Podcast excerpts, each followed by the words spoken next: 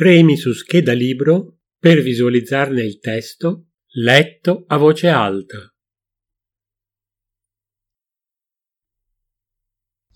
Calvino Italo Il Visconte dimezzato Classici, humor, satira, fantasy dai dieci anni la bizzarra storia del visconte Medardo di Terralba che, colpito al petto da una cannonata turca, torna a casa diviso in due metà, una cattiva, malvagia, prepotente, ma doti di umorismo e realismo, l'altra gentile, altruista, buona, o meglio, buonista.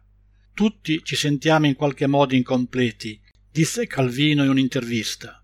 Tutti realizziamo una parte di noi stessi e non l'altra.